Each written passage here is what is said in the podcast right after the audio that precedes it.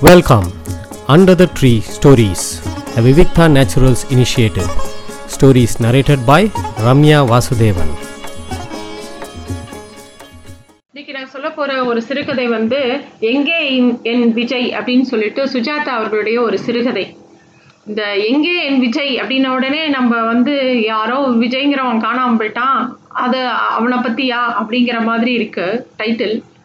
இங்கே இந்த கதையிலையும் விஜய்ங்கிற ஒரு விஷயம் காணாமல் போயிடுது. ஆனால் அது ஆள் இல்லை. ஸ்கூட்டர் இந்த விஜய்னு ஒரு ஸ்கூட்டர் இருக்குது? அந்த காலத்தில் பிராண்ட் நேம் வந்து விஜய்.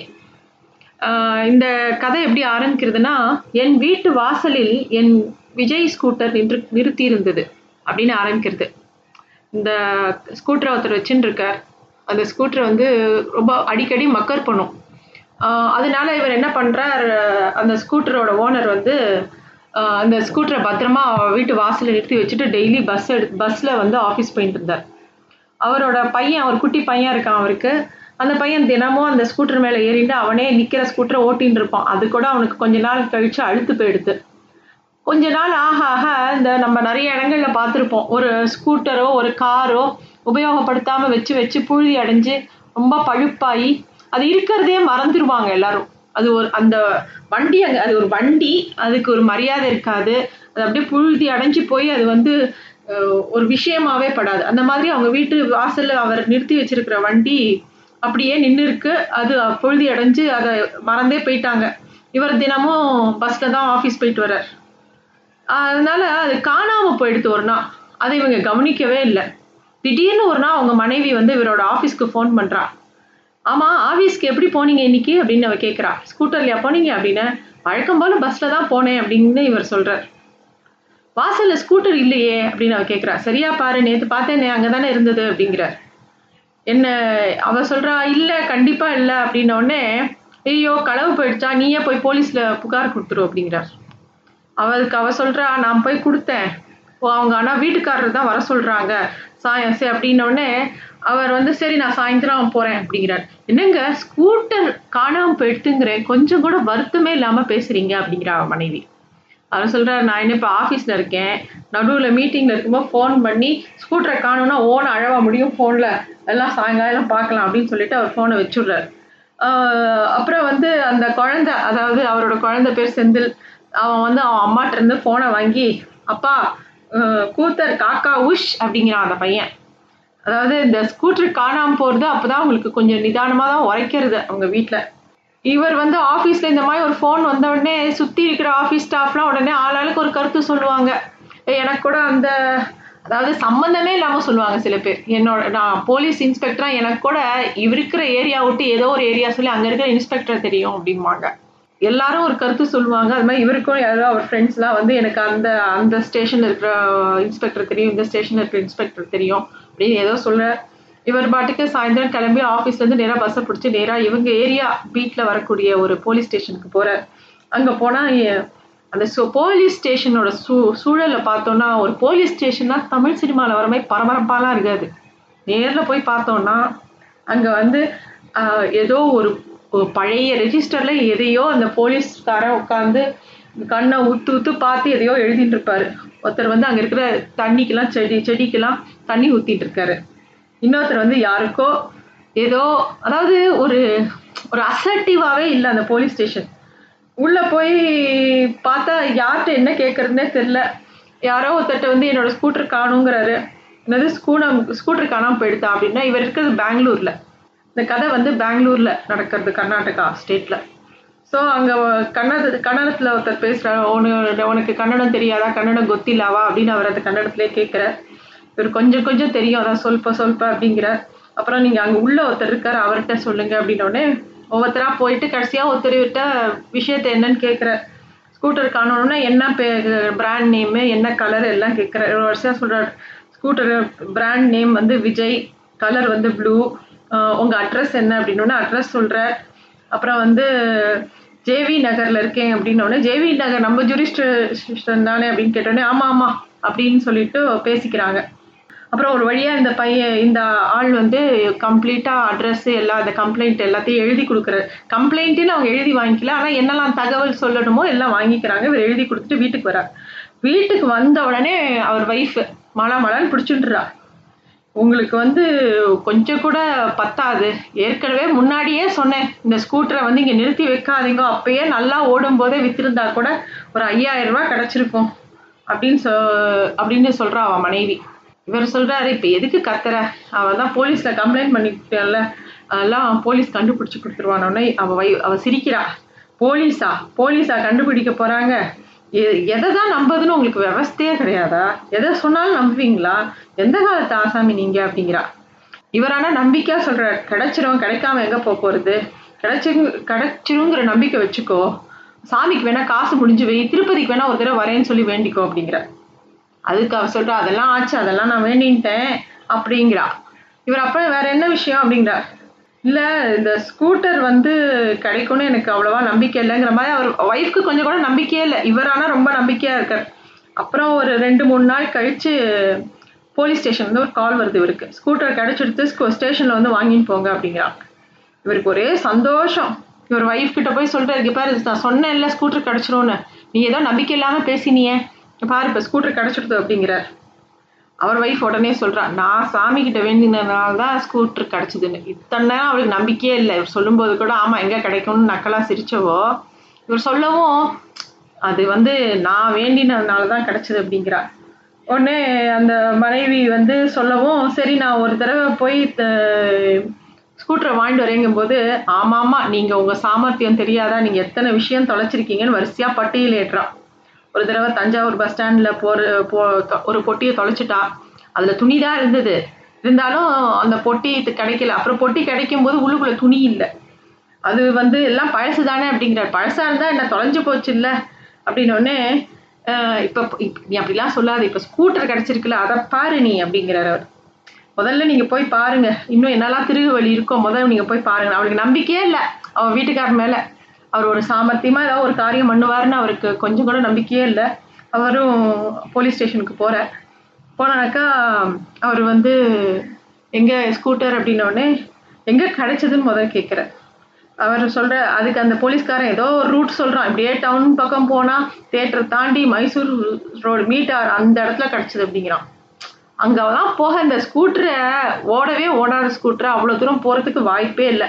இருந்தாலும் அப்படியா அப்படின்னு சொல்லிட்டு இவர் ஆச்சரியமாக கேட்குறாரு போய் பாருங்க உங்கள் ஸ்கூட்டர் தானா அப்படின்னு காமிக்கிறான். இவர் போய் பார்க்குற இவரோட ஸ்கூட்டர் தான் நம்பர் பிளேட்லாம் பார்த்து செக் பண்ணுறார் எல்லா அடையாளமும் இவருக்கு தெரியறது.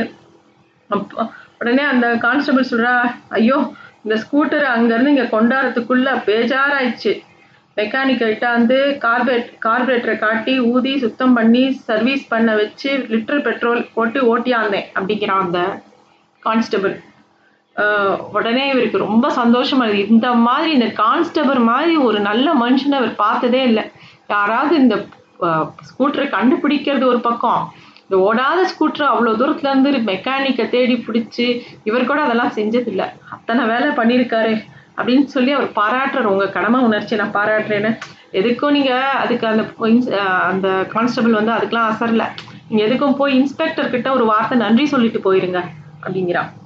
சரின்னு இவர் நேராக இன்ஸ்பெக்டர் கிட்ட போறாரு. இன்ஸ்பெக்டர் ஏதோ குனிஞ்சு மும்முரமா எழுதிட்டு இந்த ஆளை பார்க்கவே இல்லை. இந்த ஆள் அப்புறம் வந்து இந்த மாதிரி ரொம்ப நன்றிங்க ஸ்கூட்டர் கிடைச்சதுக்கு. உங்க உங்களோட உங்க கடமை உணர்ச்சியை நான் பாராட்டுறேன் அப்படின்னு இவர் சொல்லவும் அதெல்லாம் எங்க கடமைங்க. சரி நீ சொன்னியாப்பா கான்ஸ்டபிள் இவர் பாவம். இவர் தான் போய் எல்லாத்தையும் எடுத்துன்னு வந்தாங்க. இந்த கிருஷ்ணப்பா தான். கை காசை கூட செலவழிச்சிருக்காரு. என்னப்போ சொன்னியேப்பா அதை சொல்லுப்பா இவர்கிட்ட. அப்படின்னோடனே அவன் ஏதோ ஒரு கணக்கு சொல்லி கிட்டத்தட்ட ஒரு இரநூறுபா நூற்று இரநூறுபாய்க்கு ஒரு கணக்கு சொல்கிறான் இவர் வந்து உடனே இன்ஸ்பெக்டர் சொல்ற இதில் எதுவும் கட்டாயம் இல்லை முடிஞ்சா கொடுங்க அப்படிங்கிற உடனே இவர் வந்து இரநூறுபா காசு எடுத்து அந்த கான்ஸ்டபிளுக்கு கொடுக்குற அப்புறம் அந்த இன்ஸ்பெக்டர் சொல்ல இதெல்லாம் எங்கள் கடமைங்க நீங்கள் சந்தோஷமாக போயிட்டு வாங்க உங்கள் ஸ்கூட்டர் எடுத்துன்னு போங்க அப்படின்னோடனே அந்த கிருஷ்ணய்யாவும் அந்த இரநூறுவா வாங்கிட்டு ஒரு கணக்கு சொல்கிறான் நூற்றி முப்பத்தஞ்சு ரூபா கார்பரேட்டர் க்ளீன் பண்ண பதினெட்டு ரூபா பெட்ரோல் போட மொத்தம் நூற்றி ஐம்பத்தஞ்சு ஆச்சு இதோ சீட்டு. அப்புறம் ஏதோ இப்படி கணக்கு சொல்லி ஒரு வழியாக ஒரு இரநூறுபா வாங்கிட்டான் அப்புறம் இவன் வந்து ரொம்ப சந்தோஷமா அந்த போலீஸ் இன்ஸ்பெக்டரையும் அந்த கான்ஸ்டபிளையும் பார்த்து இவருக்கு ரொம்ப இந்த பணத்தையும் கொடுத்துட்டு உங்களை போல நல்லவா உண்டா? அப்படின்னு சொல்லிட்டு இவர் வீட்டுக்கு ஸ்கூட்டரை எடுத்துன்னு வந்துடுறார். ஸ்கூட்டரை தள்ளிண்டு வீட்டுக்கு தள்ளி அப்போ கூட ஓடலை. ரிப்பேர் பண்ணிட்டானே அப்படின்னு சொல்ற ஸ்கூட்டர் கொஞ்சம் ஓடலை. ஸ்கூட்டரை தள்ளி கொண்டு வீட்டுக்கு சென்று பலகையில் ராம்ப் அமைத்து நடுக்கூடத்தில் நிறுத்தினேன். என் மனைவி ஆச்சரியப்பட்டாள். வாசுதேவாச்சார் ஸ்கூட்டர் என்ன ஆயிற்று? என்று விசாரிக்க வந்திருந்தார். கிடைத்து விட்டதா என்ன? அவரும் ஆச்சரியப்பட்டு முழுசாக விசாரித்தார். நான் போலீஸ் நிலையத்தில் நடந்ததை சொன்னேன். வாசுதேவாச்சார் என்னை சில கேள்விகள் கேட்டார். அதன் பின் என்னை பார்த்து நிதானமாக சிரித்தார். அவர் சிரிக்கிறார். ஒரு ஃப்ரெண்டு வாசுதேவாச்சார் வந்து அந்த ஸ்கூட்டரை பா என்ன ஆச்சுன்னு துக்கம் விசாரிக்க வந்தவர் ஸ்கூட்டர் வந்த உடனே அடடா எப்படி ஸ்கூட்டர் வந்ததுன்னு விசாரிச்சுட்டு இவர் எல்லா கதையும் சொல்லவும் மெதுவாக சிரிக்கிறார். ஏன் சிரிக்கிறீங்க? அப்படின்னு கேட்டோடனே உன் ஸ்கூட்டர் அவங்க மெக்கானிக் கூப்பிட்டு ரிப்பேர் செஞ்சாங்களா? அப்படின்னு சொன்னாங்களா? அப்படின்னு கேட்குறேன். ஆமாண்ணே ரிப்பேர் செஞ்சு பெட்ரோல் போட்டு ஸ்டேஷனுக்கு கொண்டு வந்தாங்களாம்மா? ஆமாம் அப்படின்னு. நீ இதை நம்புறியா? அப்படின்னு கேட்குறார் ஏன்? அப்படின்ன அவர் ஒரு புதுசாக ஒரு கதை சொல்கிறார் இது வந்து இது எல்லாமே ஒரு ப்ரீ பிளான்டு ஒரு திருட்டு. போலீஸும் இந்த இந்த ஏரியா ரவுடியும் கும்பலும் சேர்ந்துண்டு யார் வீட்டில் ரொம்ப நாளாக ஏதாவது வண்டி நிற்கிறது கவனிக்கப்படாமல் இருக்கோ அதை தூக்கின்னு போயிடுவாங்க. அப்புறமா நம்மளே வந்து அதை கண்டுபிடிச்சி போய் வண்டியை காணும் போலீஸில் கம்ப்ளைண்ட் கொடுத்தோடனே ரெண்டு நாள் தேடுற பேசாமல் இருந்துட்டு மூணாவது நாள் கால் பண்ணி வண்டி கிடச்சிடுத்துன்னு கூப்பிட்டு அதே வண்டியை கொஞ்சம் தொடச்சி கொடுத்துருவாங்க. அதுக்கு இவ்வளோ செலவாச்சுன்னு உன்ட்ட ஒரு காசு வாங்கிப்பாங்க.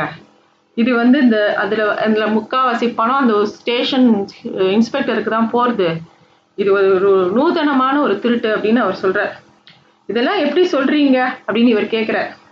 நான் சொல்கிறபடி தானே நடந்தது அப்படின்னு கேட்டோன்னா ஒரு விதத்தில் அப்படிங்கிறார். எங்கேயாவது ரிப்பேர் பண்ணியிருக்கானா பாரு. எங்கேயாவது ரெஜிஸ்டரில் கையெழுத்து வாங்கிட்டானா ஏதாவது உன்கிட்ட கேஸ் எழுதிண்டானான்னு கேட்குறாரு. நம்பர் தான் கொடுத்தேனே அப்படிங்கிறார். டே கேஸுன்னு ஒன்று எழுதினானா? எஃப்ஐஆர்னு ஒன்று ஃபைல் பண்ணானா? அப்படின்னு கேட்குறாரு. இல்லை அப்படின்னோடனே அதான் அந்த இன்ஸ்பெக்டர் பெரும்பாலும் இந்த இன்ஸ்பெக்டர்களுக்கு இதனால தான் ஒரு வருமானம் வருது. அவன் அந்த போஸ்ட்டுக்கு நிறைய காசு செலவழிச்சுன்னு வராங்க. அதனால அதை இப்படி பண்ணுறான் வசூல் பண்ணுறான் அப்படின்னோடனே சாச்சா அப்படிலாம் இருக்காது அப்படின்னு இவர் சொல்கிறார் சேச்சா எனக்கு அந்த இன்ஸ்பெக்டர் பார்த்தா அப்படிலாம் சொல்ல நல்லவராக தான் தெரிஞ்சார் அப்படிங்கிறார் என் மனைவி என்னையே பார்த்து கொண்டிருப்பதை உணர்ந்தேன். அது உடனே ஒய்ஃப் பிடிச்சுன்ட்டா இதுதான் சாக்குன்னு சொல்லிட்டு. அதானே பார்த்தேன். அதான் என்னடான்னு பார்த்தேன். இவராவது சாமர்த்தியமா போலீஸ்ல சொல்லி தொலைச்ச பொருளை மீட்கிறதாவது? சார் இவருக்கு தொலைக்கிறதையும் ஏமாத்துறதுலையும் ஏமாறுறதுலையும் டாக்டர் பட்டம் இருந்தா கேள்வி கேட்காம கொடுத்துடலாம். இவங்க அம்மாவே சொல்லியிருக்காங்க. பள்ளிக்கூடத்துல இருந்தே இப்படித்தானா? புழுக்க பென்சிலுக்கு புது பென்சிலை எக்ஸ்சேஞ்ச் கொடுத்துருவாராம். இவங்க அப்பா கிட்ட இதுக்காக அடியும் திட்டினது வா திட்டம் வாங்கினது கணக்கு இல்லையாம். எனக்கு தெரிஞ்சே மாசம் ஒரு தடவையாவது யார்கிட்டயாவது ஏமாறுவாரு. ஃப்ரெண்டு பிளாக்ல ஏதோ வாங்கி தரேன்னு சொல்லிட்டு இவர்கிட்ட காசு அடிச்சுன்னு போவான். இது மாதிரி ஒன்றும் இல்லை ஒரு எட்டு வயசு பையன் இவர்கிட்ட வந்து ஒரு முள்ளு செடியை கொடுத்து ரோஜா பூன்னு செடின்னு சொல்லி ஏமாற்றி அறுபது ரூபா வாங்கிட்டு போயிட்டான். அடுத்த தெருவில் பொண்டாட்டி இறந்து போயிட்டா பணம் எடுக்க காசு இல்லைன்னு ஒரு ஆளுக்கு நூறுரூவா கொடுத்துருக்க. அதே ஆள் அரை மணி நேரம் கழிச்சு பார்த்தா பத்மா கஃபேல மசால் தோசை சாப்பிட்டுருக்கான் இருக்கான். இப்போ இதை பார்த்துட்டு அவனை அதாவது அவன் டிஃபன் பா அவன் சாப்பிட்றத பார்த்துட்டு அவன்கிட்ட போய் என்னப்பா எல்லாம் நல்லபடியாக நடந்ததான்னு விசாரிச்சுட்டு வேற வருவார். அப்படின்னு சொல்லி அவர் மனைவி வந்து இவரை பற்றி அத்தனை குத்தம் சொல்கிறான் என் மனைவி என் மொத்த விஷயங்கள் அனைத்தையும் ஒவ்வொன்றாக விஸ்தாரமாக சொன்னபோது எனக்கு ஏன் கோபம் வரவில்லை? அது மட்டும் இல்லை அதையெல்லாம் கேட்க கேட்க சந்தோஷமாக இருந்தது. இதுதான் இந்த கதை.